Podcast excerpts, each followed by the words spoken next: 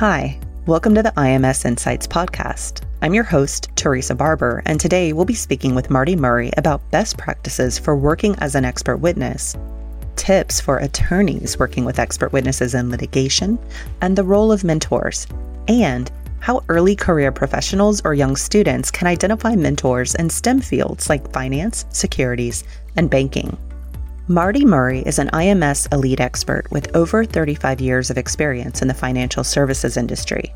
She's acted as a court appointed SEC receiver, held leadership positions at business restructuring financial advisory firms and alternative investment management firms, and also served on several boards of directors. Her experience includes business and securities valuation, distressed debt investing, commercial and SEC related litigation, trade, and corporate finance. Early in Murray's career, she was the founder, president, and portfolio manager of Murray Capital Management Incorporated, an SEC registered distressed debt hedge fund firm. She ran Murray Capital from 95 to 2008 until it was acquired by Babson Capital. While running Murray Capital and after its acquisition, she served as an adjunct professor at the New York University Stern School of Business, teaching courses in distressed debt investing, equity analysis and valuation, and bankruptcy. For her efforts, she was awarded the Teacher of the Year Prize. Murray has written for and contributed to numerous publications, holds the Certified Valuation Analyst credential, and has been awarded by the National Association of Certified Valuators and Analysts. Thanks for joining. We hope you enjoy today's episode of the IMS Insights podcast. Well, welcome, Marty. It's really wonderful to have you. I'm, I'm really happy you were able to take some time to come in and speak with us today. Thanks, Teresa. I'm very honored to be included in your podcast series. Well, you've been a wonderful expert partner, and um, you're really, I know you've been watching a lot of interesting things that I think our, our audiences will be very interested in hearing about. So I wondered, if first, if you wouldn't mind just telling us a little bit about your background, and if you could, for our listeners, tell us a little bit about how you first got engaged as an expert witness. Sure. So I started my career journey close to 40 years ago.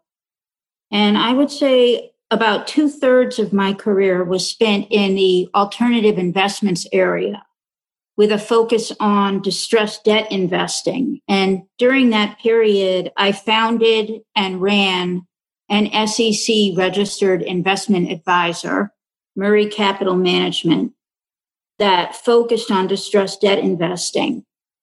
The more recent one third of my career has been focused on doing financial advisory and expert witness work around my subject matter areas, which include bankruptcy, restructuring, business and securities valuation, private equity, and hedge funds. And my expertise in these areas really derived from my career experience having worked in the alternative investment field and having been an investor who actually put capital to work in stressed and distressed companies. Interestingly enough, my first retention as an expert witness was through a referral from one of my mentors, who is uh, Professor Ed Altman. And Ed Altman is a professor at the NYU Stern School of Business and Professor Altman is really considered one of the leading academics in the field of bankruptcy and corporate financial distress. And that first case that I did as an expert related to a trade between two hedge funds. It was brokered by a bank uh, in which the two hedge funds were attempting to trade the bank debt of a distressed company and the parties were refusing to close the trade and there was a litigation about that. And i served as the industry custom and practice expert in the trading of distressed bank debt. So that is very interesting. And i'm i'm curious to know so I, am certainly it sounds like your industry you, you know having actually been in the seat and driven kind of the car brings a, a special kind of perspective as an expert witness in litigation um, and I'm curious to know what you have found because you've, you know, since that one engagement, certainly you've done a number of engagements as an expert witness. Um, and I'm curious to know what you find enjoyable about working as an expert. Yeah, so I have been retained as an expert over 40 times. I really enjoy the work.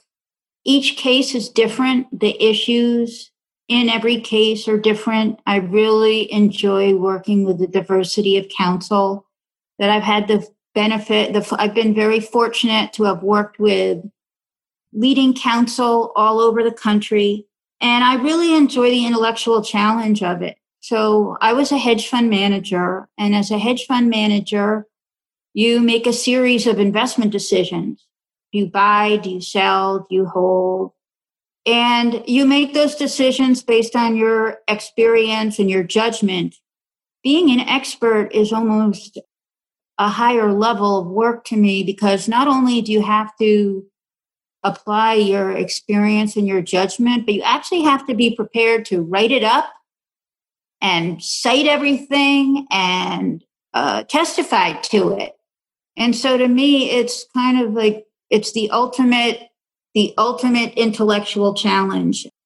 And uh, you know, I've been doing this this work now for about ten years, and I uh, I'm always learning something new and seeking to make myself a better expert with each engagement that I do. I, I hear you on the intellectual challenge, and I'm curious. So, if you were speaking with someone who had just been engaged for the first time as an expert witness, what advice would you have? What tips would you share with them? Yeah, sure. So, I think what cannot be stressed enough is that one's value as an expert really relies on your credibility, your integrity, and the quality of the work that you do. And I, I just can't stress that enough because as an expert, eh, you really have to do everything in your power to protect and enhance your reputation for those things credibility, integrity, and quality of the work.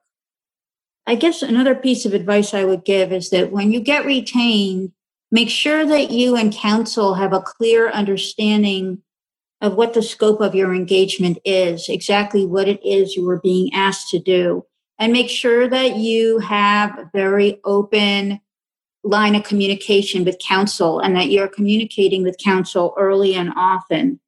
Also, make sure that you have the analytical support that you need to complete your engagement and if you're not comfortable with anything that you're being asked to do, speak up about that because you do not want to get over your skis with your opinions. Uh, you really need to be comfortable with all your opinions at the end of the day. And it's very important to have that open line of communication with counsel so that as an expert, you are comfortable pointing out areas that you're not 100% confident about. It's great advice. And you mentioned, you know, you mentioned earlier having enjoyed working with the perspectives of a diversity of counsel. And I know you're working with, you know, very accomplished attorneys for the first time, for attorneys who are working about to engage with expert an expert witness for the first time, going into litigation. You know what and I know you've seen a lot of things that have worked well and provided you guidance on those engagements over um, the many years. What advice would you give to those rising attorneys who are about to work with an expert witness for the first time? Yeah, so in my mind, one of the most important questions is whether or not the expert is going to be able to testify effectively about the issue at hand. What what is it what makes them qualified to testify about the issue at hand because that's what's going to come up in a deposition when opposing counsel is trying to establish, in fact, that as an expert you are not qualified. So, mm-hmm. as an attorney seeking to identify the appropriate expert, I would almost suggest asking the questions that you would ask that expert if you were cross examining them in a deposition. So, I think it's when I'm interviewed as an expert. One of the things that I try to do is I will typically be sent a set of documents by counsel to give me some background on the case. So maybe there's a complaint, uh, maybe there's a, a response, and I will review those documents and then I will give some thought to what do I think the likely areas, the likely subject matter expertise that I think are likely going to come up in the case. And then I try to think through do I have that subject matter expertise when I get in that position? Am I going to be able to testify that I, in fact, have that expertise? And what makes me qualified to talk about that? So I think that's really important for counsel to establish up front that your expert is going to is going to respond to those questions in a deposition effectively.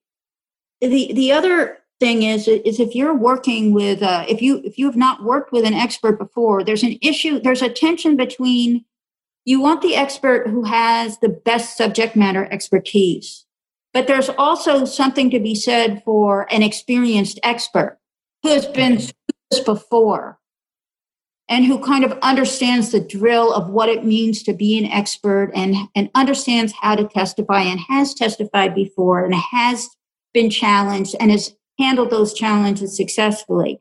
So I think that there's a balance there. And I think if, if you are an attorney that hasn't worked with an expert before or is newer to litigations that have involved experts, there's something to be said for considering that aspect of the expert's background, which goes to their actual experience being an expert. Obviously, you need the subject matter expertise as well, but there's the combination of those two things that becomes more important the less experience counsel has in being in working with experts.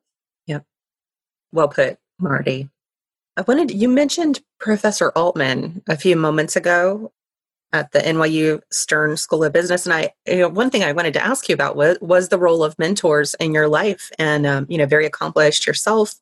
You know, it, it sounds like you've had a number of mentors, including Professor Altman. So could you share with our listeners a little bit about how mentors have shaped your life? And, you know, one area we've we always we pay attention to diversity and inclusion in the legal industry and also in the STEM fields, working with a number of scientists and engineers that we do. And I would like to hear what advice you would have for, let's say, a middle school student or a high school student who is looking around their immediate family or their network and don't see someone in that network or in their immediate family who has that profession of their dreams.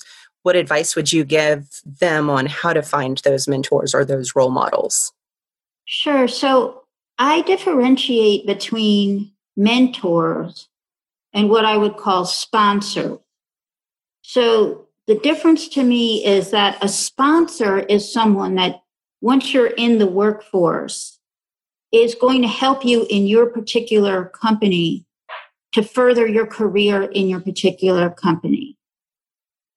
As a mentor to me is something different. And, and yet Professor Altman is, has been an amazing mentor to me. And he's also a friend, but a mentor to me is something different a mentor is somebody who you admire. There's something that they do, whether it's they teach very well, they're a great expert, they're a great writer, they're great arguing in court, that you want to replicate. You want to have that skill. And so I don't believe in just having one mentor. I believe in having many mentors throughout your life where you see something, if somebody has a quality or a skill, and you think to yourself, I would love to have that skill, and you develop that in yourself. So you basically become a composite of all of your mentors. And I have had a number of mentors in my life. And what I try to do at this stage of my own career is to pay that back by helping other people who are looking for some guidance or some help in a particular area. And also just by being a good role model um, in, terms of the work that I do as an expert or as a financial advisor. Uh, in terms of young people who maybe a high school student who may not have somebody in their uh, family or or network of, of people that they know that can can really play that role. I think it's really important for young people to be able to communicate what it is they want to do. You know it, if they have a passion for something they want to do something speak up. Tell people what you want to do because you don't know who people know.